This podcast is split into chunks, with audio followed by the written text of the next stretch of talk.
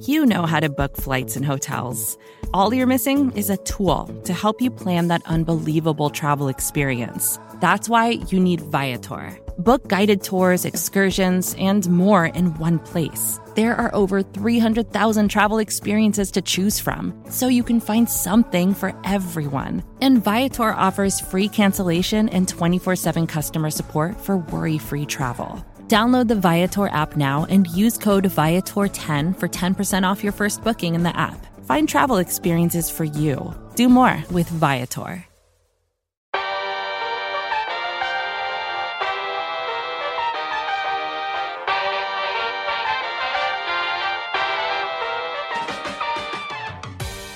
What is good, everybody? Welcome to TGI Football here on the SB Nation NFL Show, the show where we love to talk about the NFL. This show is presented to you by our friends at DraftKings. DraftKings Sportsbook is an official sports betting partner of the NFL. Download the DraftKings Sportsbook app today and use code SBNFL for a special offer when you sign up. That is code SBNFL only at DraftKings Sportsbook. You can listen to this show wherever you get your podcast. That would be very cool. What would be even cooler is if you subscribe to the SB Nation NFL show, left a rating, wrote a review. We have several shows that come out throughout the course of a given week throughout the NFL season. If you would like to watch this show, you can do so on the SB Nation NFL YouTube channel. You will see the bright, shining, beautiful faces of myself. I'm RJ Ochoa from Blogging the Boys. Himself, he is Stephen Serda from Arrowhead Pride. And his self, he is Brandon Lee Gowton from Bleeding Green Nation. BLG, happy Friday, November 3rd. Um, what'd you have for breakfast? Nothing. Excellent. Um, was that an applause? It sounded like an applause. No, I'm I'm dog sitting for my good friend Paul over here, so he's walking around. You might hear him at some points. Paul, the Victor Wembanyama of dogs, uh, as he really people, is. um, are like to say. Uh, Stephen, have you ever seen a picture of this dog? No, I have not. But now has, I, I'm imagining it's like a Great Dane, like a massive dog or something.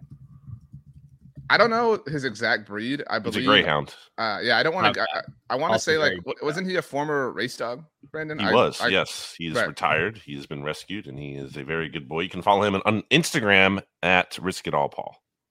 um, yeah. So, uh, Stephen, I think you will be properly impressed uh, with Paul whenever you do get a chance uh, to check him out. Stephen, what did you have for breakfast? Uh, since that led us to um, an interesting discussion.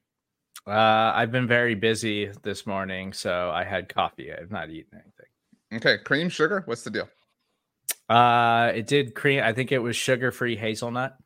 Mm. You think? Like you're not certain? Like it sounds well, like it was poor coffee. If you don't I know. when I go to the grocery store, I just buy whatever the sugar-free one is. So sometimes the flavors vary, but it, it changes up constantly. I don't really look at it. I just I, I don't like straight black coffee, so I just need something in there.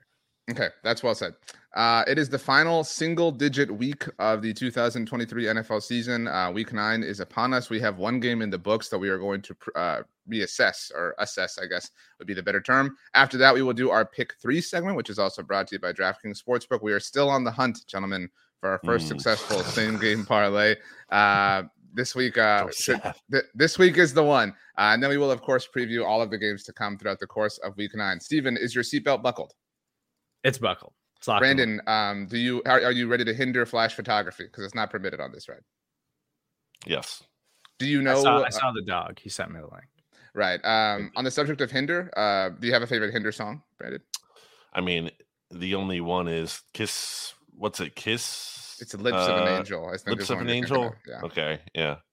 They have a song that's called Bliss that um ready for this throwback was my MySpace page song. Wow. Like back back when we all had to learn code and you had to learn like how to put the like HTML the code. HTML, yeah. Yeah. Uh, good times. All right. The uh, Tennessee Titans fell, Stephen, uh, not at Heinz Field, at whatever it's called. 16 to 20, the final score. Will Levis could not get it done in his second career start. His first time wearing actual Titans uniforms, though. Uh, Kenny Pickett did technically execute a game winning drive, which is what Steelers fans are holding on to. Uh, Steelers fans, Stephen, are the new fan base that is having the like argument amongst themselves about whether or not their franchise quarterback is actually good or not. Uh, well, I think anybody who watches him should know that he's not very good. Um, he just he he's a wildly inaccurate, inconsistent passer, and for the most part, they can't do anything offensively usually. And I think what was interesting about last night is the Steelers were actually effective running the ball, which is why their offense looked a little bit more competent. And the Titans run defense is actually pretty good. So that that was a wrinkle in the game plan that worked out. But overall, like Kenny Pickett wasn't particularly good. I, am still annoyed with George Pickens for not dragging his foot. I feel like he's done that before. I, I don't know what they got to do to get him to do that, but that would have been an easy touchdown if he just dragged the toe, George. Like that's all you got to do. It would have been an easy score. Other than that, though, the, the Steelers are I think they're they're frauds, similarly to the Vikings last year, but they're frauds because their defense keeps them in games, not because their offense is ever going to win them much. Yeah, Brandon, this feels like um, Mike Tomlin's masterpiece in the grossest possible way, um, and it feels like people people are like ready to to jump at Mike Tomlin or, or like they're chomping at the bit to jump at him, but like they're winning games. They're five and three. They're probably going to be a playoff team. I think at this point, they're you know I think they're kind of the favorite for that third wild card spot um, outside of whoever doesn't win the AFC North or AFC East.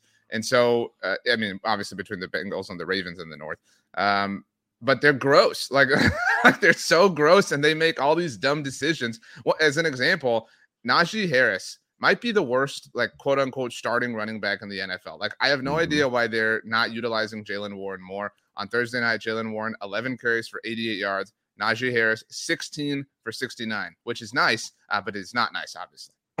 How is this team five and three? I mean, they rank 20th in DVOA. That's obviously before the updated, you know, uh, rankings, including last night's game, but still entering week nine, 20th in DVOA. They there are eight teams worse than them. Only eight in point differential this season.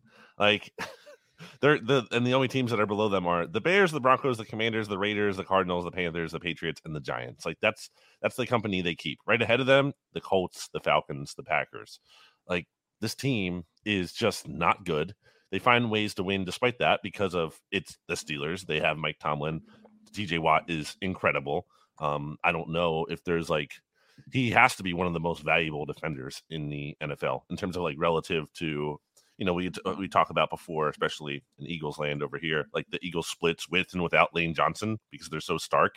I mean, it's the same kind of thing with TJ Watt. Like he makes that much of an impact, which is kind of crazy um, for just one defensive player. But yeah, uh, I'm willing to take the L. I thought Kenny Pickett was gonna have a big season. Nope. Uh, I would still like to see Kenny Pickett minus Matt Canada. To be clear, though, I don't think that's making worlds difference. I would like to see it before I'm like 100% out but I'm like, you know, 98, 99% out on him. Can we can we mm. talk about the there's a very strong possibility that the Steelers putting Matt Canada on the sideline instead of the booth that there's a strong chance they think that mattered and that like made a significant difference last night. This is apparently going on in 49ers land with uh Steve Wilks. Like there's like a uh, based on what I see from our good friend stats, there's like a big conversation. Like who cares? Like why does this matter with any like this is such like a weird thing to glom onto and act like it makes this world's difference. Like it's just rearranging the deck chairs on the Titanic. It's, it doesn't matter. It's a it's a prelude to taking over play calling, like like the head coach taking over. You know what I mean? Like there, there are these like you know, like there's the stages of grief or the stages of acceptance or whatever. Like there's the stages of like an NFL coaching staff falling apart. And like one of like stage one is like the like coordinator on the side of the ball that's struggling, moving to or from the sidelines from the other post. You know what I'm saying? So um I mean I I know some people argue like you obviously get a, a different viewpoint from the booth, but um and some people argue like, oh, you get to like motivate the players from the sidelines, but it's um it's silly. It's dumb. Um, do we have any passionate takes on the Titans? Um, they're three and five now. Um, they did not trade Derrick Henry. They did not trade DeAndre Hopkins. I feel like you have to. Be, they did trade Kevin Byard, obviously. I feel like you have to be just kind of feeling like you're walking through no man's land a little bit, Steven. Like it's kind of a pointless year at this point if you're a Titans fan. Definitely. And I, I feel like the Titans are the kind of team, and Mike Vrabel's the kind of stubborn coach that, like, when Ryan Tannehill's healthy, they're just going to go back to Ryan Tannehill, mm. even though I know Will Levis didn't throw any touchdowns last night after having four in his debut, but I thought he still looked good. Like through two games, he he's shown enough pop as a passer that I'm like, okay, yeah, you got something there. Let's continue to develop him and give him opportunities.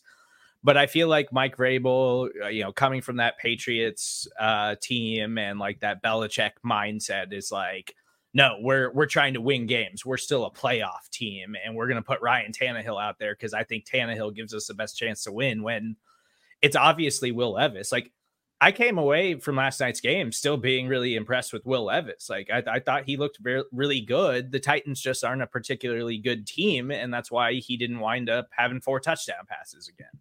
Yeah, I think Levis I think that's fair. better than people would have expected, right? And certainly, I mean, you got him at pick 33. Like that's good value to get a guy like that there who has shown potential. I don't know that it means he's going to be great, but I think he's shown enough that he should continue to keep playing because I mean, even if you do want to win now, I think he is better than potentially than what Ryan Tannehill is, at least at this point in his career and this stage in the season. And there is the long term benefit of seeing maybe this can be the guy. It's a weird like time for the franchise because you know, like you said, they traded away Kevin Byard. They're kind of admitting that this is a long term thing here, but Vrabel doesn't seem like that kind of guy to me. You know what I mean? Like, and and at some point, Derrick Henry's not going to be around anymore. So like where's the pivot? Like, where's the pivot to the next generation of the Titans? Because you know the the, the Derrick Henry era, AJ Brown being there for a time, Tannehill, all of that, like that's coming to an end here, and they're going to have to pivot to a new era. And what does that new era look like? Maybe Will Levis is part of that. Like, is DeAndre Hopkins really going to be a part of that moving forward?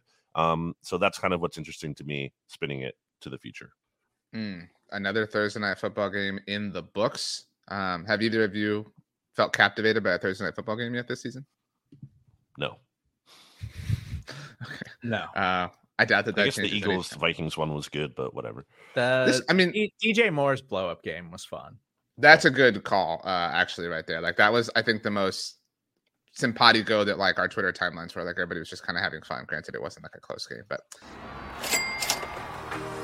pick me. One, two, three. Pick one. On three.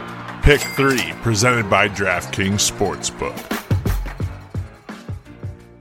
Um, okay, well, that's Thursday Night Football. It is now time for our pick three segment here on TGI Football, which is brought to you by DraftKings. DraftKings Sportsbook is an official sports betting partner of the NFL. Download the DraftKings Sportsbook app today and use code SBNFL for a special offer when you sign up. That is code SBNFL only at DraftKings Sportsbook. All right. Uh, we haven't counted this, um, but I think we're like 0 for like 25 at this point uh, when it comes to lining up same game parlays. Um, so this is the one. Uh, like no nobody shuts us out 26 times in a row is basically the rallying cry in our locker room right now. Uh, this week we are focusing on the Dallas Cowboys visiting the Philadelphia Eagles on Sunday afternoon. Um, this is one of three games happening in the afternoon slate. And Brandon, you sent me the coverage map. Basically, it is a nationally televised game uh, across the country um, this week. Brandon, you were the only person who hit on our same game parlay last week. Uh, so you have the honors here. Cowboys and Eagles, what are you taking and why? Yeah, one of the most concerning things to me in this matchup from the Eagles' perspective is defending CeeDee Lamb because Eagles don't really have a true slot cornerback right now. They lost Avonte Maddox for the season in week two. Uh, after that, they moved James Bradberry to the slot. That really didn't go so well for them that they wanted to continue doing it because they pulled him back out. Uh, they signed Bradley Roby to be the slot cornerback. He got hurt. He's going to miss his third straight game this weekend, it looks like. So they're kind of mixing Sydney Brown in there, who's a rookie safety. They have Eli Ricks, who's an undrafted rookie free agent, uh, taking some snaps in there, even though he didn't really do that so much in training camp in the offseason. Um, it's possible maybe they'll have Darius Slay follow CeeDee Lamb to an extent. Maybe they put Bradberry back on the inside, but the fact that like there's so many questions about that and i don't know for sure makes me feel like uh, not the most confidence inspiring thing and we just saw the eagles defense have issues specifically covering uh, uh, receivers in the slot against the commanders last week so i will take the over on CeeDee Lamb and also i mean let's just be real like no one else in that cowboys uh, receiving core is really like doing a whole lot right now so i'll take the over on 73 and a half yards uh, depending on your interpretation of your last sentence, um, you could either believe in or poo poo on Steven's leg of the same game parlay. Steven, what are you taking and why? And did you interpret it as a positive or negative thing? Um, I think it's a, it, I don't think it was a negative thing. Um, but I, I took uh, Cowboys tight end Jake Ferguson over 33 and a half receiving yards. And one, I know Ferguson's coming off of a bad game, but he's still running a ton of routes. Like he's still getting opportunities and he's still on the field a ton for the Cowboys. And the Eagles, really why I selected this is because the Eagles traditionally have been a positive matchup for tight ends. Um, like t- they just don't match up very well against tight ends. So we've seen some tight ends have some big performances against the Eagles this season. So I feel like 33 and a half is kind of a low number for a guy like Jake Ferguson because we know that he's guaranteed to run a ton of routes and hopefully get some looks from Dak Prescott. So I feel like he could have a lot of opportunity in this game. So I like Jake Ferguson a lot. If you did not know, Stephen, um, so the last incompletion, this is from a uh, good friend of Blogging the Boys, Bobby Belt from 105 Through the fan. The last incompletion that Dak threw towards Jake Ferguson came in the final quarter of the loss in Arizona.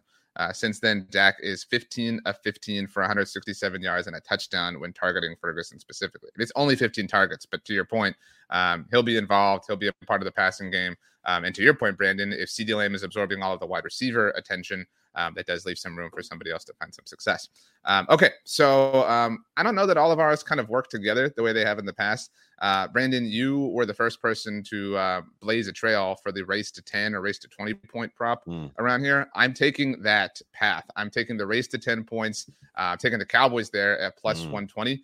Um, I don't want to spoil my pick for this game or anything like that, but I believe in the Cowboys in this game, and they've won the race to 10 in the games that they've won. Obviously, they're five and two, so they're five and two in, terms of winning the race to ten. Uh, plus, uh, the Eagles have had some slow starts as of late. I mean, even if the Cowboys do win the race to ten, I don't know that they necessarily win the game. Uh, but the Eagles fell down fourteen to three last week against the Commanders, so I do think I thought about going race to twenty. Uh, but let's be mm-hmm. real, we got to set our bars a little bit lower here just so we can at least hurdle and clear one. Race to 10, Dallas Cowboys at plus 120. Um, so that gives us an overall line, Stephen, of what? I know you had that available. Uh, I think it was oh. plus 675. Which Brandon means yes. what? If you bet ten dollars, you would win sixty. You would profit sixty-seven dollars and fifty cents. What would you do with that extra fifty cents? I mean, you could I don't know get a couple pieces of the gum, you know, from the, like those big gumball machines. Use those quarters in there. Boom. When was the last time, Stephen, you put a quarter in and turned a, a machine? Uh, it has to be twenty years. Yeah, I think that's fair. I uh, I did do one of the um, like stuffed animal crane games last week at the grocery store with my son. I lost, so um, it was embarrassing, embarrassing, especially to do in front of yeah, especially to do in front of him. And then it was really embarrassing because there was another dad behind me who was like waiting to do it with his kid, and so I really wanted to kind it. of like win it. And so like when I didn't get it, I was like, "It's okay, buddy," and then like moved very quickly with the shopping cart. So uh, thanks guys for making me relive that. Uh, that is our pick three segment. Once again, brought to you by our friends at DraftKings Sportsbook.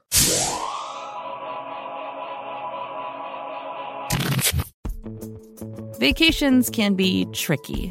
You already know how to book flights and hotels, but now the only thing you're missing is, you know, the actual travel experience. Because is it really a vacation if you're just sitting around like you would at home? You need a tool to get the most out of your time away. That's where Viator steps in. You can book guided tours, activities, excursions, and more in one place to make your trip truly unforgettable. Viator has over 300,000 travel experiences to choose from. Everything from simple tours to extreme adventures and all the niche, interesting stuff in between. So you can plan something that everyone you're traveling with will enjoy. Real traveler reviews give the inside scoop from people who already been on the experiences you're considering, so you can plan with confidence. Free cancellation helps you plan for the unexpected and 24 7 customer support means you can travel worry free. Download the Viator app now and use code Viator10 for 10% off your first booking in the app. Find travel experiences for you. Do more with Viator. All right, gentlemen, the time has come uh, to preview all of the rest of week nine. Uh, a couple of rules. Uh, number one, we each, really the only rule, uh, we each have a zap uh, which means if you do not want to hear what somebody has to say, you can zap them, which sounds, Stephen, like. Thank you.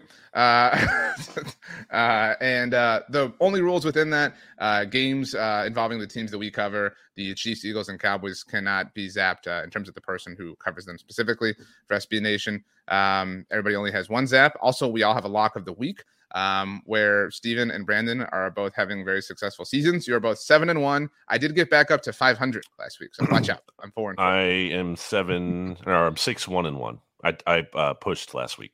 So you're not even in the lead. Wow. Um, that's embarrassing. well, you know, that's uh oh, congratulations, Stephen. Uh you um you're in the outright lead. All right, let's uh let's move on. Uh let's start with the team that you cover, Stephen. the Miami Dolphins visiting the Kansas City Chiefs in Germany. I told you last week the way to say um, "I love you" is "Ich liebe" in German. Did you practice it? And also, what are your thoughts on this game?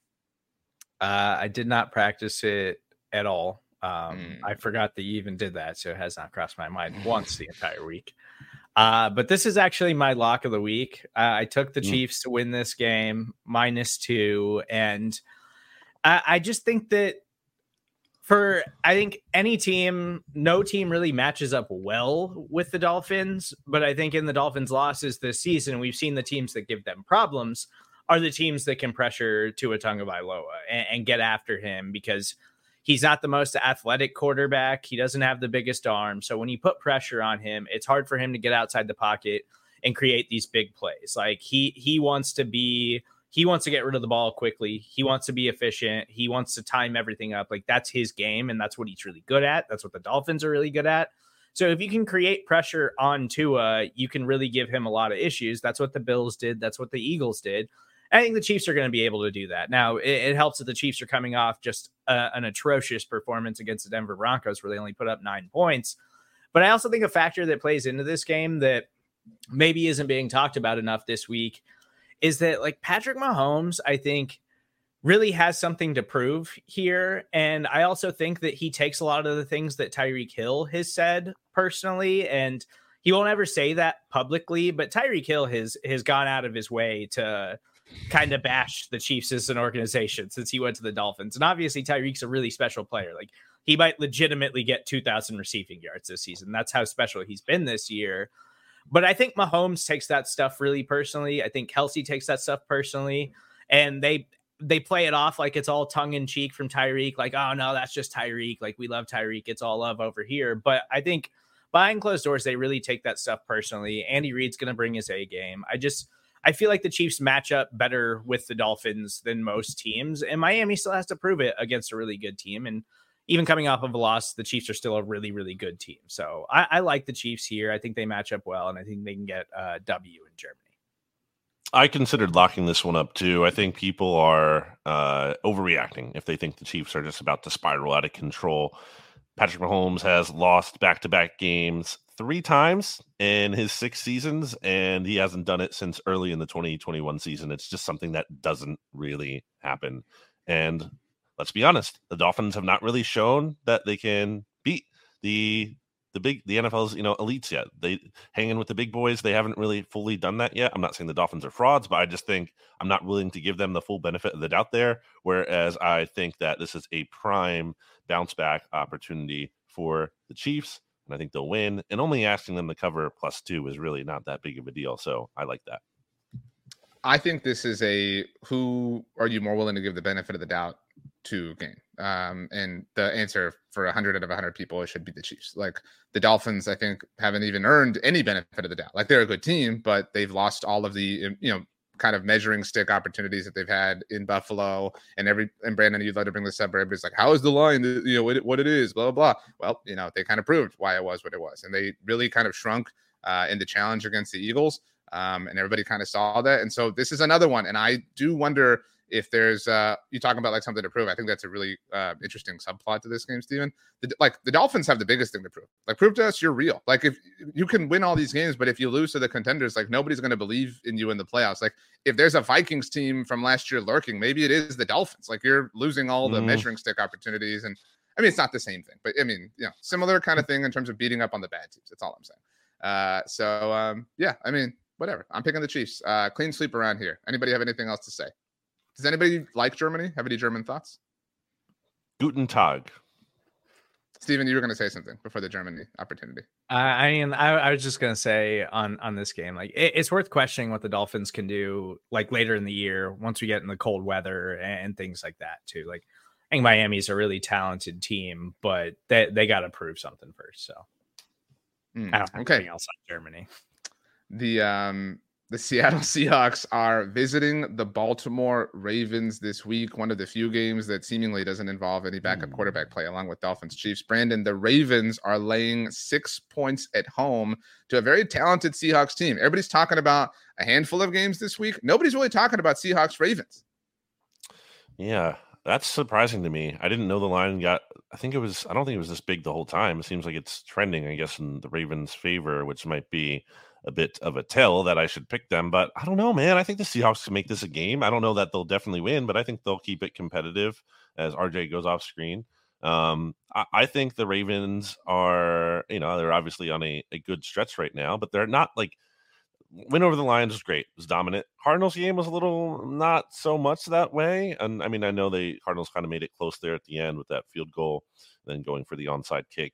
Um, so they, you know, easily could have lost by 10. But um, I like the Seahawks here. I, I like what the Seahawks have done this season. Uh, they've had some big tests on the road, um, and I think they can cover this. I think this is an interesting game where it's like it, it's two teams that I believe are good football teams, but they still have things to prove to me before I'm like, okay, like I buy into what those teams are doing. And like the Seahawks going out and get getting Leonard Williams and their defense has already been really good this year. So like that's a big addition. I think they needed somebody along the interior of that line to cause some issues and to be consi- more consistent there. And the Ravens offensively, like I, I feel like every time outside of that game against the Lions, like I feel like with the Ravens, every week I'm like, I expect them to like explode offensively, and every week they kind of like leave meat on the bone and like are are still kind of I don't know if they're still trying to totally figure out the offensive system with Todd Monken. Like obviously Lamar Jackson's playing really well this season, and the Ravens defense is elite. So actually think this is a really good game, uh, but I, am still trying to figure out how I feel about both of these teams in general. I, I think I'm going to take the Ravens here just because I'm I'm really buying into their defense right now. But I could see this game going either way, and I'm probably just going to avoid it as far as like gambling goes. Um, I am going to take the Ravens as well. Uh, but I do think there's a low key level of pressure on the Seahawks. Uh, Steven, Brandon, and I both kind of trashed the Leonard Williams trade on the NFC's mixtape this week. Um, Second, but of all, yeah, uh, well, that's my point. Like uh, what I was about to say, like they gave up the most of any team. So, and like, fifth if anyone, year or something. yeah, like if anyone is saying like we believe we're this close, it's the Seahawks, right? Like none of the other trades, like we can debate the significance of them, like the Chase Young trade or the Byard trade, whatever. Like no, nobody else gave up a second round draft pick. So like you you really have to prove then that like you're that close, Seattle. And so I would love to see them come out and win, obviously. Um, and six points, I, I don't even really feel like it's disrespectful to them, um, mm. especially mm. on the road. So I'll take the Ravens, but I would love for the Seahawks to take an opportunity um, to um, to do this. So we'll see. Um, now we've gotten to the bad games. Fun fact about the ice box: right. winter is coming. I'm in the ice box. It never gets old. It really doesn't. So, Brandon, at least you're wearing a jacket. You know. Um. All right. Let's move on. Uh, I said we are getting to the bad games. Uh, Brandon, the Bears are in New Orleans this week. Oh. The Saints are eight and a half point favorites. This is well, gross. In a lot I of don't. Ways. I don't care. Who cares? Yeah. Um. Saints. Steven? Yeah. Um Ah, man, I would love to pick the Bears in this game, but I can't with Bagent. Um, it, it's just a bummer that Justin Fields is hurt right now because uh, it felt like he was kind of trending in the right direction, and the Bears are figuring out some things uh, along the defensive side of the ball. And Derek Carr is just awful. I'm so sick of watching Derek Carr be terrible and not connect uh, with open wide receivers. But at the end of the day, with Bagent under center, that that Bears offense just can't really accomplish anything. So I'll pick the Saints here, but it, it's an ugly, ugly football game. I would not be willing to give the Saints. I mean, what, what is conceivably nine points, right, to cover um, against anyone except for maybe the Bears. Um, I tweeted last Sunday night before the Bears Chargers game. I was like, I'm really rooting for the Bears just because it would be hilarious, right? Like if the Bears had beaten the Chargers, it would have given us a lot of content. But man, they are so bad. Like they, it's offensive. Like how bad they are. And now there's the like Montez Sweat. Like I don't know, man. I don't know if I want to like. And I don't. I'm not trying to like overreact to you know player quotes and things like this. It's in his best interest to say those things. I recognize that. But I mean, also like they gave up a second round pick. I mean, we talked about Seattle doing it. It's like you're supposed to be a contender. Well, you're not Chicago. And if this dude doesn't resign there, that would be hilarious in its own way. Um, so I don't know. I feel really gross, but I guess I'll take the Saints. This sucks. Um, this is a lot of bad games this week. Uh, this is kind of a bummer. Um, Steven, um, up next, the Arizona Cardinals are visiting the Cleveland Browns, who are also eight point favorites. Um, your thoughts? Uh, I'm going to take the Browns here simply because of their defense and the Cardinals. Kyler Murray's not going to play this week, but who is it? Clayton Tune, I think, is going to start for them because they just traded away Josh Dobbs to the Vikings. Uh, so there's just no way the Cardinals are going to win this game against the Browns defense. It's a, it's as simple as that. I don't even care what the Browns do offensively or who the quarterback is. Their defense is just going to abs- the Browns defense is absolutely going to wreck the Cardinals. Cardinals had that plucky little start to begin the year. They actually beat the Dallas Cowboys, the only team to uh, lose to the Cardinals this year. But outside of that, yeah, they just really have not inspired, excuse me, a ton of confidence lately. So this is pretty easily Browns minus eight here. Yeah, I don't know how you could pick the Cardinals. It would be really funny if the Cardinals only won that one game um, across the rest of the season, and especially if the Cowboys did like do something somewhat special, right? Like just for that to kind of be like hanging over them that like their one loss was to the like number one pick Cardinals, the Caleb Williams Cardinals, whatever. Um, yeah, the Browns defense rules. Um, I don't know who's going to be playing quarterback. I hate that it's kind of working out for the Browns. They're like they're able to kind of have their cake and eat it too here. And and if Deshaun is is you know banged up, I know everybody wants to have a take on this, but like he's able to get healthy. Like it is working out for the Browns in a football sense, like all of this. And so like we all think they're a playoff team, right? At this point, the Browns. I mean, it's tough because they're not gonna. I don't think they're gonna win their division. Um, but yeah, I mean, they could be a wild card team. But it's yeah. tough. I mean, they play in such a tough division. It depends on what the Steelers do the rest of the way. Right. And if the Bengals can Clean keep sweep. it going. Clean sweep for the Browns uh, here. Uh, the Kirk Cousins list. Minnesota Vikings are set to visit the Atlanta Falcons. Um, Taylor Heinicke is getting the start. Brandon, I know you were super excited that he has an opportunity to get some purple Jordans. Um, I don't know if he has those okay. in his collection, uh, but um, this is a real bummer. I know you haven't believed in Kirk at least as much as I have, uh, but like this, just it's really hard to not feel for the Vikings. Like this is a, a tough spot for them to kind of come in and have all the like momentum they were kind of building back up after the poor start to the season, and now it's just like the season seems to be over. I know they traded for Josh Dobbs, and we'll see what that ultimately yields, but that's not happening this week at least. Desmond Ridder getting benched was just such an inevitability, especially been you've been listening to this show where I've said every week it's just a waste of time playing him. It's not like you just have to play a guy because they're young. If they're terrible, you don't have to play that player actually. And Desmond Ridder was just clearly terrible. It wasn't just toxic groupthink, as Arthur Smith alluded to. Um, does anybody, not. Does anybody like Arthur Smith? Like, right? You know what I mean? Like, I so there, regret picking the Falcons. What last week? or yeah, was it last week against the Titans? I was like, yeah. why did I do that? Like the vibes around the Falcons are just awful. Yet, uh, I do think they have improved here because Heinicke is not actually good, but he has something to him. There's something there, whereas Desmond Ridder, there's just nothing there. So uh, I will take that, especially going up against the Vikings team. They're starting Jaren Hall, I like in his first NFL game, or if not, Josh Dobbs on short notice. I, I will take the Falcons to cover. I think the Falcons now that Josh McDaniels is out for the Raiders, like the Falcons have now replaced them for me as the most unlikable team in the league, and it's only because of Arthur Smith. Because I'm rooting against Arthur Smith. I want him to lose. I want him to lose his job as a head coach because there is no one more frustrating across the entire NFL. Like he keeps winning games and they keep trying to convince themselves that like, oh, he's taking us in the right direction when we know eventually this is all going to blow up and all of the draft capital that you spent on the offensive side of the ball is just going to waste. And that's what frustrates me the most. But I, I mean, I, I, think it's worth mentioning that the Falcons lost Grady Jarrett and their pass mm. rush was already terrible. So I mean that that works to the Vikings' favor, but there's no way I could pick the Vikings here with Jaren Hall. Um, uh, Taylor Heinicke's at least got experience in the NFL and success. And so I think you have to take the Falcons here, even though I absolutely hate picking Arthur Smith and the Falcons in any scenario.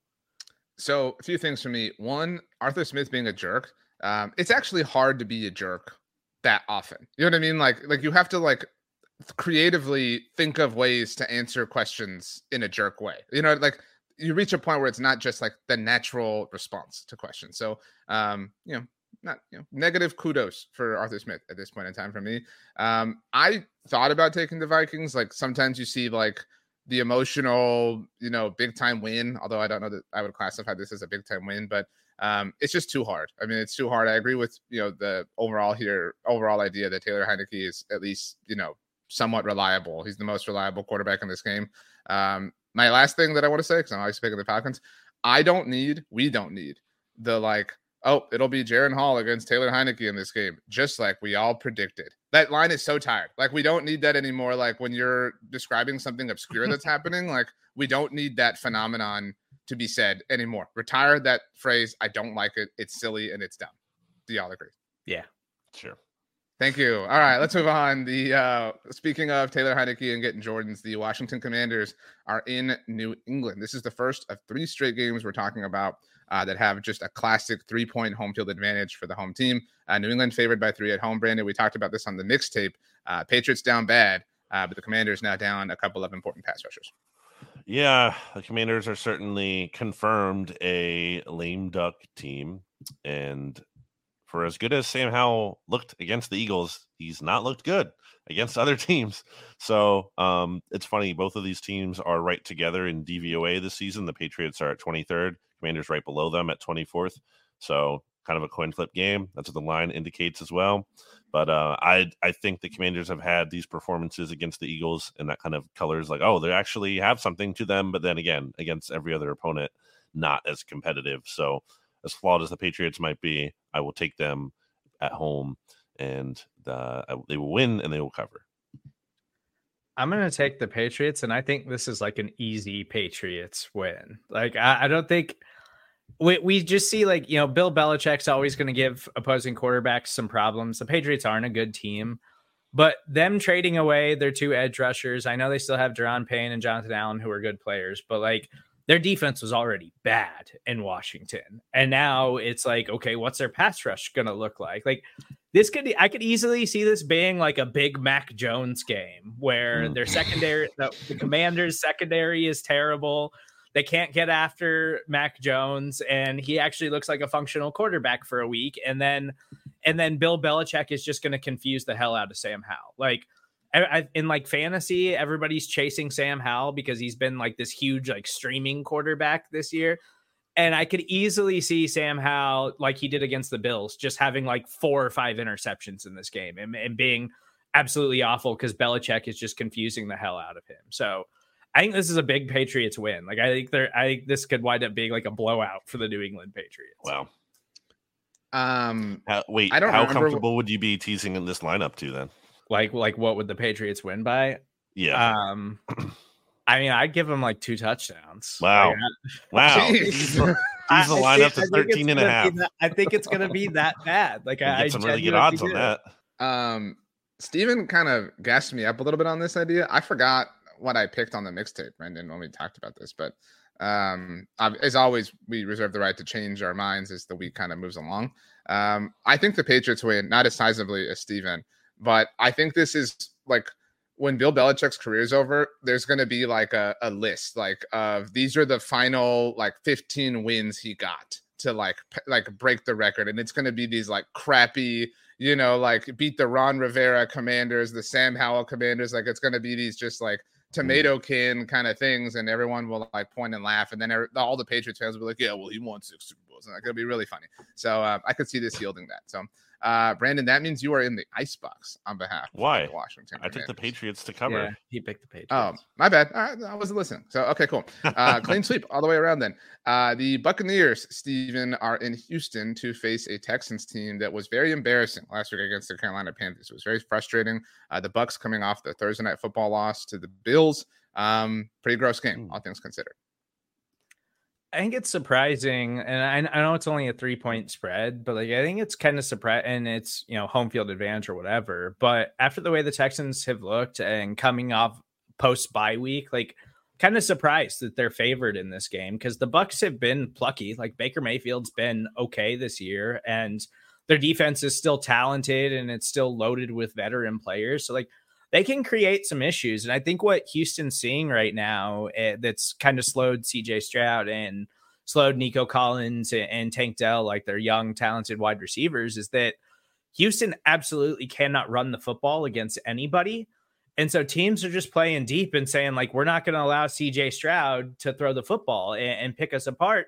They're challenging the Texans to run the ball, and the Texans are leaning into it, and they're still awful at it. Like, they still can't do it. Like, they're just not a functional rushing offense at all.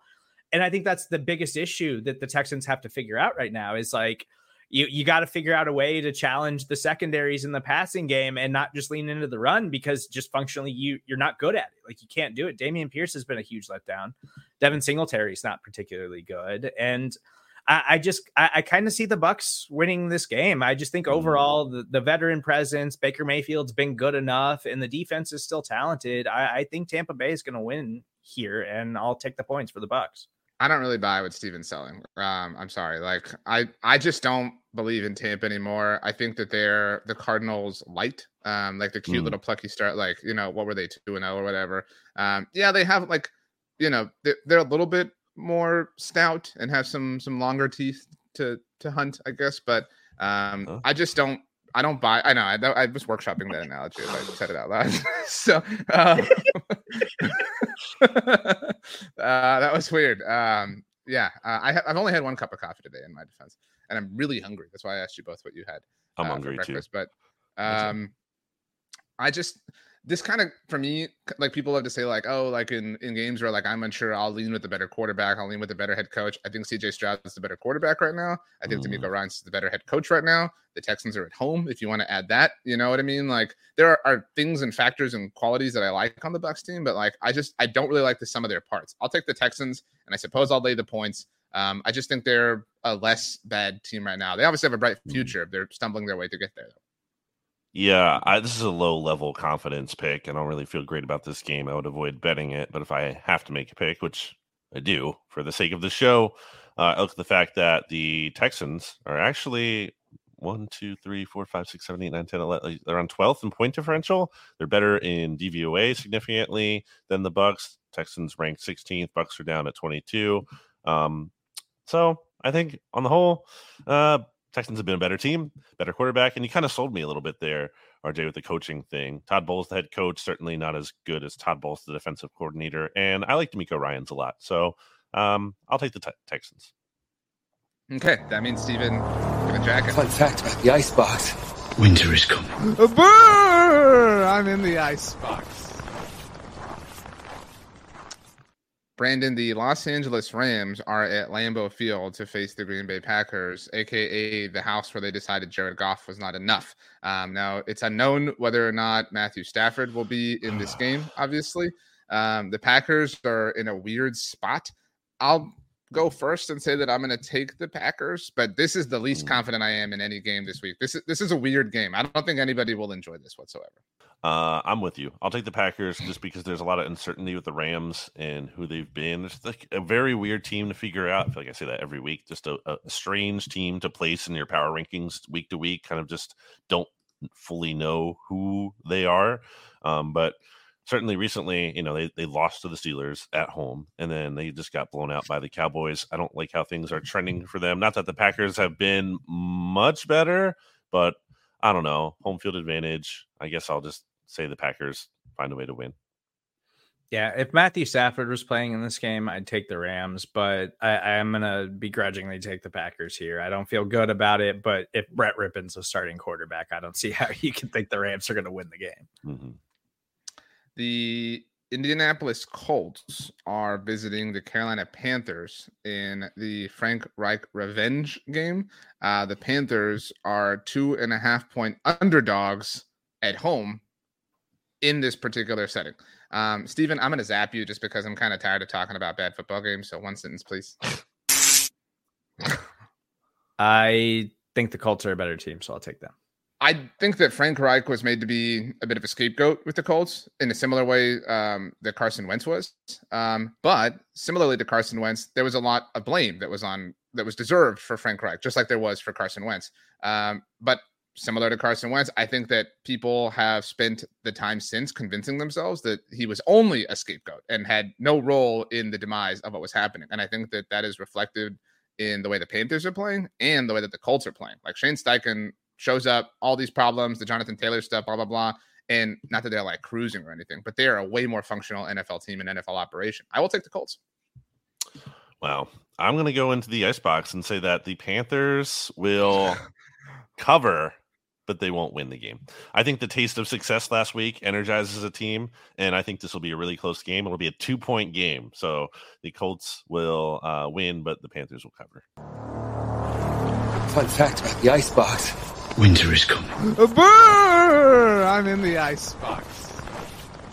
Voluntarily going on the icebox on behalf of the Panthers is um is an interesting decision in 2023. Um, okay, uh, we'll save Cowboys Eagles for a moment and quickly hit uh, the New York Giants uh, visiting the Las Vegas Raiders. Stephen, uh, the Raiders are one and a half point home favorites in the aftermath of firing Josh McDaniels. There was all the reports that there was like partying in the locker room. Um, the vibes are I wouldn't say high, uh, but they're not like negative a thousand with the Raiders the way they were on Monday. It's got to be really depressing for Giants fans that they're still underdogs against Aidan O'Connell in the Las Vegas Raiders. Um, yeah, this is just another really, really bad football game. I think I'm going to take the Giants with Oh, Daniel wow. Jones likely to be up, Dude, and maybe they can get it going. It's a terrible decision, but I'm just going to do it. Why not? This is Uh, my lock Brandon- of the week for the Raiders. I love the head coach that we don't like gets fired. So like we're we're juice and all by all indications, I saw a lot of Raiders beat reporters tweeting out on Thursday that like this is the happiest they've seen the locker room in a long time. There are players like wrestling, like having fun in the locker room uh, this week, which is kind of weird. But um, there seems to be a lot of renewed energy with the Raiders, and also I don't know if you guys watched. Was it Monday Night Football they just played on? Um, Yes. I mean, Maxx Crosby is just like Oh, dude. guy's unblockable. Like he he's the only reason the like that was a game for the like the, the Lions couldn't like totally totally take control of that game early on like they should have been able to because they couldn't block Maxx Crosby at all. Passing game, running nothing. He was just destroying them. That Giants offensive line is not good. Maxx Crosby is going to destroy Daniel Jones and the Giants, and a Daniel Jones who's not even like you know we don't even know totally where he's at health wise. So I believe big time in the uh it's short lived usually to be clear, but that game after the coach gets head fired where the players are all both juiced up because they're happy and they feel like a renewed sense of purpose, but also they feel the pressure of like, hey, like everything is being evaluated here. Uh, so I think the Raiders come out with an inspired performance at home, and also Jimmy G's is turning the ball over too much. So I know Aidan Connell's a bit of an unknown, but he looked good in the preseason, and he probably can't be as bad as Jimmy G. So I think that's an upgrade to some extent. So I actually like the Raiders a lot here, and I'll lock them up. Um, I agree with everything that Brandon said. Sorry, Stephen. Um, I agree with the like the bump from firing Josh McDaniels. You've said before, like he's probably not even like a cool dude to hang out with. So like he's gone. Like they're free of that. I don't think that anybody really hates Jimmy Garoppolo except for our good friend Stats. Um, but like the benching of him, I do think is something that everybody like silently is cheering about. Like everybody made a big deal about the Davante Adams play on Monday night and the miss. Like that's not on Josh McDaniels. Like Josh McDaniels sucks and, and there's a lot of problems here, but the, that's on Jimmy Garoppolo. You know what I mean? Mm-hmm. Like, so at this point, it's just like, it's just a, a sense of freedom, a sense of liberation. Uh, so I'm down to take the Raiders. And a lot of this is really about the Giants. Um, our friend Aaron Schatz, who obviously has headed DVOA now at FTN Fantasy, tweeted this out uh, right before we started recording. The Giants, this year's Giants, are the worst Giants team through eight games by DVOA standards in the DVOA era, to be fair. Ever? which- Oh, okay. Yeah. which only goes back to 1981. but check this out. So the 2023 Giants, again, the worst, but they are one, uh, one, two, three, four, five, six, seven. The top seven worst, the worst seven Giants teams, I guess, uh, in the DVOA era are all since 2013. So, so, so like um, in the last 11 seasons, seven of the worst Giants teams from the last 42 years, 43 years have existed. Think about that. Like that's wild. Like that is a decade of cultural ineptitude. So like, yeah, I'm not willing to give the Giants any shred of credit here. Steven, you're wild, you're crazy, um, you're beautiful, uh, but you are in the icebox. Fun fact about the icebox winter is coming. I'm in the icebox. that takes us to uh, not just our game of the week, but America's game of the week in a literal sense um, on Fox, but also in a literal sense in terms of coverage map. Have you seen the map, Stephen, for this game? I have not. It's Why would he look at that? Why would he uh, like? Hmm, well, I don't you know. What? Well, Eagles Cowboys covered. Steven is checking out like he's covering the NFL. So I thought maybe he would have seen it, you know, in his Steven does a lot of work. So it was possible. But it's literally basically the entire country except for Nevada that is going to see the Dallas Cowboys visiting the Philadelphia Eagles on Sunday afternoon. Um, Steven, Brandon, and I did a live NFC East mixtape on Thursday night to kind of add a, a deep level of analysis on the game. But we would love to hear what you have to say. Of course, uh, the Eagles are good, are laying three points, excuse me, at home. Uh, it is the first Dak Hurts game since early in the 2021 season, and needless to say, whoever wins the game will have a serious leg up in the NFC East race. Yeah, I think I'm going to take the Eagles here. Um, I, I just, I, I I take, believe, I take back all the nice things I said about these two. I just, I, I, I believe in how the Eagles have been playing lately, and I know they, they let the Commanders hang around a little too much. They had that rough loss to the Jets, but I think their defense is, is playing better, and I'm interested to see how Kevin Byard gets into the mix because that that felt like the piece that they were really missing defensively. So I think that makes a difference as long as he's good to go and gets on the field for them this week. And I'm just I- I'm buying into everything that AJ Brown's doing right now. I know it's a tough matchup. I just think the Eagles are the better team at the end of the day.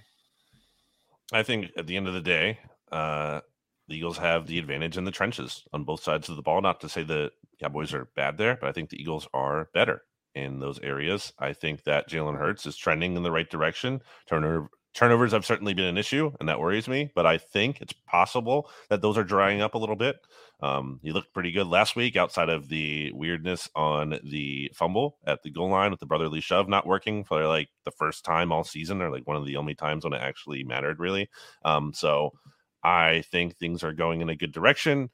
It's a coin flip game, and the line suggests that much. So I really think you know it could be a situation where it's not like um wow this team lost so they're definitely worse i think you know there's a lot of season left to be played with some much more to find out about both of these teams but like rj said this is a huge game for the standings for either side so it's a big deal and i think ultimately end of the day eagles are at home Jalen Hurts, as I said on the NFC East mixtape live episode, is 23 and 3 in his last 26 starts. So he typically wins a lot. I will side with that. I'll say the Eagles win, and I'll say they cover. While Jalen Hurts wins a lot, Dak Prescott wins a lot against the Cowboys, or against the Cowboys. Goodness gracious, I hope not against the Eagles. Uh, he is seven and three against the Eagles, um, which obviously extends in a over a larger amount of time than the the span you noted, Brandon, with uh, with Jalen Hurts. I do think this is a game that perpetuates one of the like fun things to tweet out, if that makes sense, right? Like it's either like AJ Brown had another 125 yard receiving game. The brotherly shove has like a 99% success rate. Uh, Jalen Hurts is 27 and three. Dak Prescott is eight and three. You know what I mean? Like, th- like this, this will feed one of those narratives, which is what will be fun and agonizing for whatever team wins and loses this game. Um, I think the Cowboys are finding their footing offensively. I think that I would love to see Micah Parsons have an impact against the Eagles because he hasn't really in this era. Um, obviously, the 2021 season counts and matters, but um, things have changed a little bit for Philly in that time. Uh, so um, I'm confident in them. And if I'm confident in a team and they're getting points, I'm totally going to take it. This is my lock of the week. I haven't locked the Cowboys up yet this season. Uh, but I will take them as three point underdogs on the road against the Eagles. If they win this game, it should be easy cruising for them through Thanksgiving. Um, but it would be very Cowboys to go get the big win on the road in Philadelphia and then lose to the Giants at home and surrender the big time advantage that they worked very hard to get. Uh, so um, yeah, I'm locking up the Cowboys. We will see what happens. Um, it's going to be fun and interesting. We didn't work out a bet though, Brandon. I don't know if Steven has a, a suggestion on something we can do. Uh, nothing off the top of my head. I'll try to think of something. Excellent. Great job in a big spot, Steven. What was your lock of the week last week, RJ? It was the Vikings, and they, And they did? hit. Yeah. Okay, so you are now four and four on the season, dead last. I said that out the lock loud. Of the week I said that out loud and earlier You are in the week- also in wait, show. not not done yet. You're also 12, 12 and two, dating back to week one last year, where 500. I am 18, seven and one. So, But you didn't lock know, this game up though, so like your well, I'm success rate has nothing to I do made with the that. pick. You know, And you maybe said my that picks this are better was than your picks. you. Well, you haven't provided our overall picks record. That would be more valuable information when it comes to this exercise specifically. And you said you're just yourself. This was a coin flip game. I'm literally it is. 500 as a locker. and over the last year and a half. So this this all checks out every single box. Boom, roasted. Um, let's move on. Uh, the final game on Sunday, Sunday Night Football, the Buffalo Bills visiting the Cincinnati Bengals. Um, Stephen, obviously an emotional game. Everybody understands the Damar Hamlin storyline from last year. It's weird to call it a storyline, um, but it's obviously going to get a lot of discussion in the lead up to this game. It was obviously put on Sunday Night Football. I wouldn't say because of that, but these two teams had a very emotional connection, but then kind of a tense. Yeah. wow, it's, it's a big game. I'll take the Bengals though to win and cover. I think I'm also going to take the Bengals here. Um, it's you know we'll see what the Bills get and Rasul Douglas. They really needed help in the secondary with all their injuries, but I just think Buffalo's too banged up on the defensive side of the ball right now for me to feel confident with Joe Burrow's finally like fully healthy. The offense is is moving and the Bengals look like they're back. And I also think the Bengals defense is kind of underrated still for some reason. And I Lou Lou Anarumo gives seems to give Josh Allen a lot of problems. So even though this is a big game, the Bills want to get over the hump. I just think that Cincinnati kind of has the Bills number, and I think that they'll wind wind up winning this game on Sunday Night Football. I actually fully agree with that. Um, I think it's going to be a really good game, but I think the at the end of the day, I believe in the Bengals a lot, and it's not even a slight to the Bills. I just think the, the Bengals are surging, and the Bills are they're fine, but um, uh, not quite as good as the Bengals in this matchup specifically. I was zapped for this game, so I just have a question about a different game. Um, the Bills' next matchup is on Monday Night Football against the Denver Broncos next week. Like, are we 100% confident in them? I, I mean, yeah. you know what I mean? Like, if they lose that the, game, yes. But like, you know, it would be really funny. Yes. If they if they lost the Broncos to the Bengals. terrible. And the, the, Broncos just beat the Chiefs. I'm not trying to be like transitive property terrible. guy, but like I yeah, mean like it's, it's a division opponent for the Chiefs though. So like that, and really they'd also funny. beat them like so much. Like what? Okay. Like Look, it was just it was just worth asking the question. That's all I was doing. Uh, but on the subject of Monday Night Football and uh, teams that it would be funny to see lose in that slot, uh, the Los Angeles Chargers are back on Monday Night Football for the second time in three weeks visiting the New York Jets. The Jets getting three and a half points at home. Stephen, one sentence on Monday Night Football. Ready, set, go. I'm going to pick the Chargers here, though it would be really funny if the Jets pulled off the upset and won. The Jets offense can't keep up with the Chargers pace. The Chargers will win, but will make it way more difficult than it has to be. Okay, uh, let's get out of here. Brandon, you normally get the last word, but Stephen, I would like you to tell us something that you promised to eat, drink, and watch before the weekend is over. Uh, I will drink beer. I will eat uh, some kind of like noodle pad thai dish that I might okay. make later, and watch. I got to watch the season finale of Gen V. Well done. Uh, I think you should give me thirty dollars if the Eagles win, and I'll give you thirty dollars if the Cowboys win.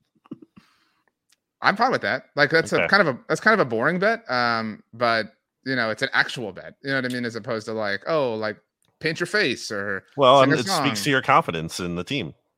Yeah. Do I get three points? Uh, I will say that that brings the push into equation. You if it pushes, then I think it's just no action. There's if no, it pushes, then Steven gives us both thirty dollars. Uh, I don't think he wants to do that. I don't agree with that at all. uh, I'm fine. I'm. But I think I should get. If the Cowboys points. cover, uh, then it's just nothing. Nothing happens. Yeah, if the, well, it would be a push. That's literally the way that. That's what I'm saying. Like, if it pushes, works. then there's no you, you recognize that you're introducing something that is very common. Oh, if I throw like a ball up in the air, I think it should come down to the ground. Like that's what you're saying. No, I'm not saying I'm introducing anything revolutionary. I'm just clarifying the terms. So you so you want us to abide by like betting rules, is what you're saying? Yeah. What a revolutionary line of thought. Thank you very much. Yeah. Okay. So thirty bucks, I get Cowboys plus three, basically. Okay. TGIF.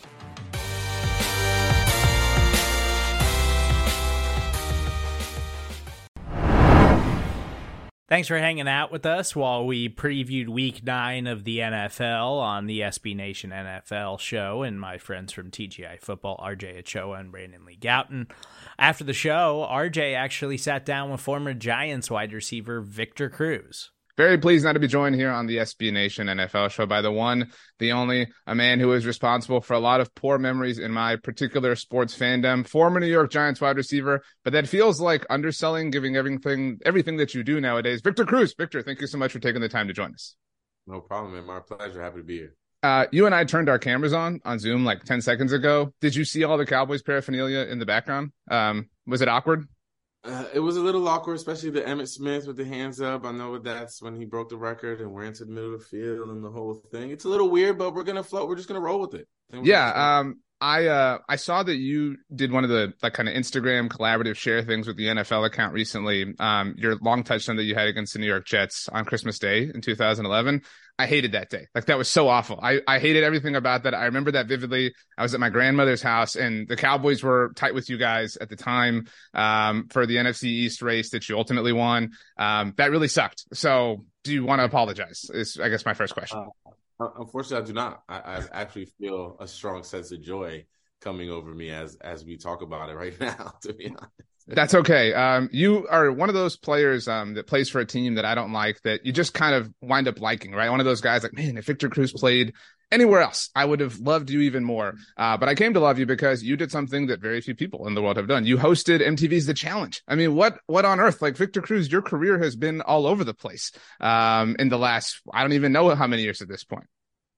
Yeah, it's been fun, man. I think I think uh, I, there's just so many things that I enjoy doing in, in, my career path, and obviously football is the main thing always. But there's just so many more to so much more to offer. I feel like, and you know, when I got the opportunity when they called about doing the challenge on MTV, I was like, this is something I grew up watching. Of course, I want to do this. Of course, I want to be part of this this historic, you know, uh, um, you know, series that I've seen throughout my entire life. So when I got that opportunity, I had to jump at it, and it was great.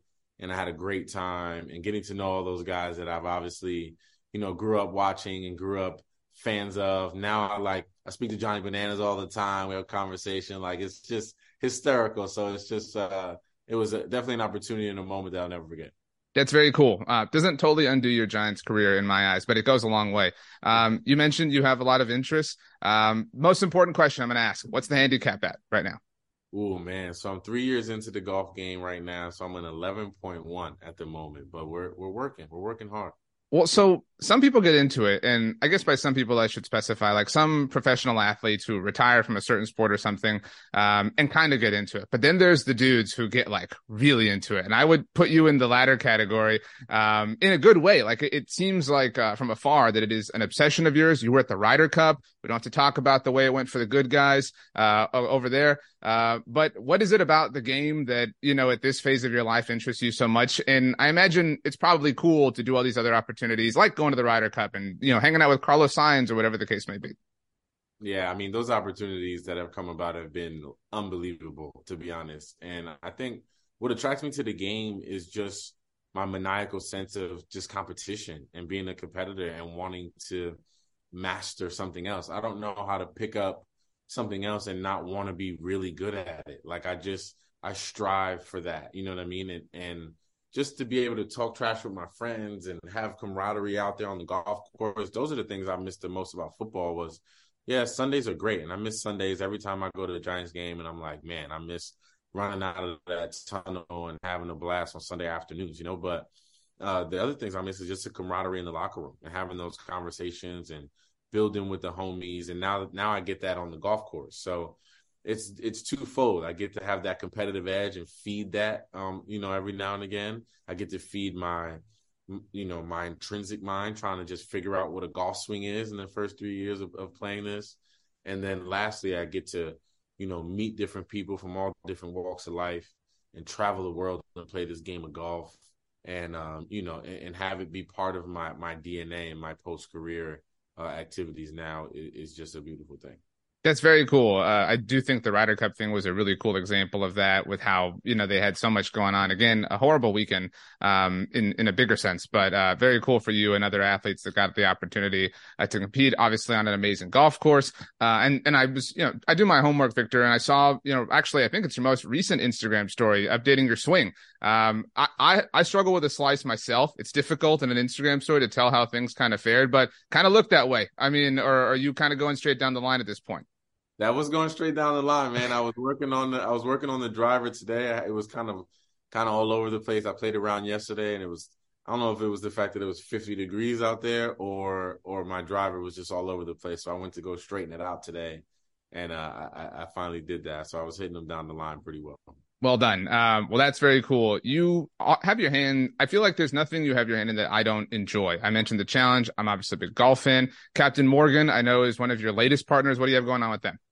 Man, I've been working with Captain Morgan for you know a few years now. We just share so much synergy in the things that we love, and this time, you know, after a few years of rocking with them, they're giving me a party. You know, we're hanging out. We're gonna be a concert. Amine is gonna be performing. We're gonna have special guests and everyone's just got to go to followthecaptain.com to get all the information on that to find out how they can be in the building and uh, and have a fantastic time with myself and my friends. So so uh, that's what we're that's what we're cooking up right now as of late, and uh, and obviously go to follow the captain to find out more. Yeah, I mean, you know, look, who doesn't love Captain Morgan on the golf course? Obviously, you can kind of marry all these things, or whether you're playing PGA 2K. I know, again, you are you're everywhere. Like uh, that's the most annoying thing about you, Victor. Is like all these things I really like. You're around me. Um, I don't really like the New York Giants that much, uh, but I obviously can't not ask you about them. Our, our SB Nation side, Big Blue View, uh, having a bit of a tough couple of months here uh, with the Giants. But Wan'Dale Robinson, Jalin Hyatt, they seem like options that are very bright cornerstones that the Giants can kind of build around in the future. Do you see anything? Obviously, you would know better than anybody else that reminds you of yourself that you like distinctly about them. What are your thoughts on kind of where the Giants are at right now? Well, I like uh, I like those two guys specifically. I think those are two guys that obviously bring two different things to the game, but together on the same team can provide a lot of uh, stability in terms of what we like to do offensively and where we want Daniel Jones to grow throughout his career, um, these early parts of his career. So I think I'm excited to to see those, both of those guys kind of grow within this offense and with this within this organization and grow within their own selves and and see where they net out. But uh, as a team, I think we just got to figure out what our identity is and who we are and who we're going to be moving forward so that we can, you know, hang our hats on our roles and what their roles are week in and week out. And then they can start competing to win some games and, and being in contention. But, you know, our defense is where we hang our hat at the moment. Uh, something that, you know, I'm pleased with. And I'm, as a Giants fan, I'm ecstatic about the way they've been playing. And then offensively, we got some catching up to do. I know we've had – some some some unfortunate injuries on the offensive line, and there's been a little lack of continuity there. But I need, in order for us to be competitive, we got to figure out how to put some points up week in and week out. Because sure, that makes sense. Yeah, and the teams that we're playing against are putting points up, and we got to be able to compete.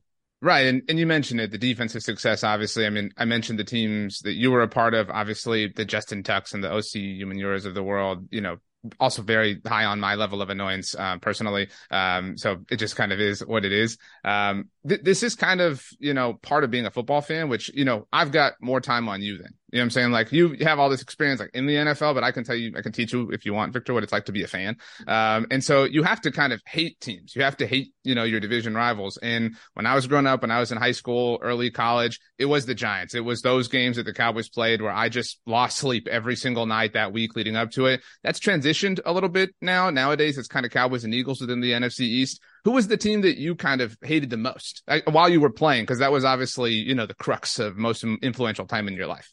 Oh man, I think um I think it had to be the Eagles for me. Interesting. I, I think there was just uh I just never liked going there. I hated that we just went on a train to go down there. There was no like lavish plane. Like I like being on a nice first class situation with food. We just get on a measly train and go to Philly and play them. And they had they used to have a prison underneath their stadium. And, like we just I just don't like anything about their colors or their fan base or like nothing. I literally like nothing about Philadelphia and the Philadelphia Eagles. Um, and, and, and they're probably the most most hated team. I'm with you. I'm a Houston Astros fan, and if the Phillies had had won the NLCS, I wasn't going to be able to root for them, just because, like, by extension, I hate them too. You know what I'm saying? Like, so uh, you, we do have that as a common denominator. There's just something about like the fact that they think like being loud is an advantage, like that that makes the team better. Like, what do you guys? You guys are so disconnected from reality. You know what I mean? Hundred percent. It's just I always say that the Philadelphia fans are just a couple apples short of a picnic. Just a couple. That's a great way to put it. That's also a good kind of East Coast thing. Like the the train thing was kind of all. There's a lot of East Coastness in everything that you're talking about. Um, exactly. This this is an exciting time, obviously, in the NFL where it does feel like wide receivers are supreme. Uh, it feels like everywhere you look, there's like a new budding superstar wide receiver. And I do remember your breakout, and, and you were kind of one of those dudes that people picked up on the fantasy football waiver wire and, and changed a lot of lives. And it was really fun. And it was so cool how your career, it was, you see guys like that and and yeah they last about a month but your career obviously speaks for itself. Who are some of your favorite wide receivers in the game right now whether they are Wan'Dale Robinson or Jalin Hyatt or whoever the case may be Giants non-Giants? Yeah I mean of course all the Giants guys Jalin all the young guys Jalin and all those guys I've pretty much watched them obviously Jalin this year and Wan'Dale the last few.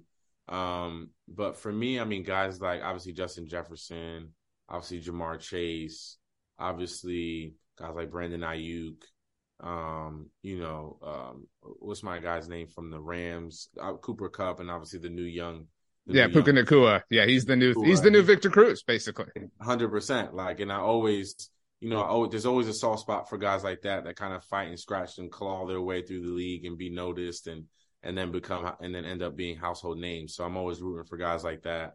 Um, but man, the, there's a ton of just young really athletic. I mean, Tyreek Hill, Jaylen Waddle. I mean, you got all these guys that are just like all over the place, and we, it's also proving that these teams need three and four receivers that can go get it nowadays to go be successful. It's not just about having one, you know, alpha on your team and or, or you know one outside receiver that can right. be a game changer for you.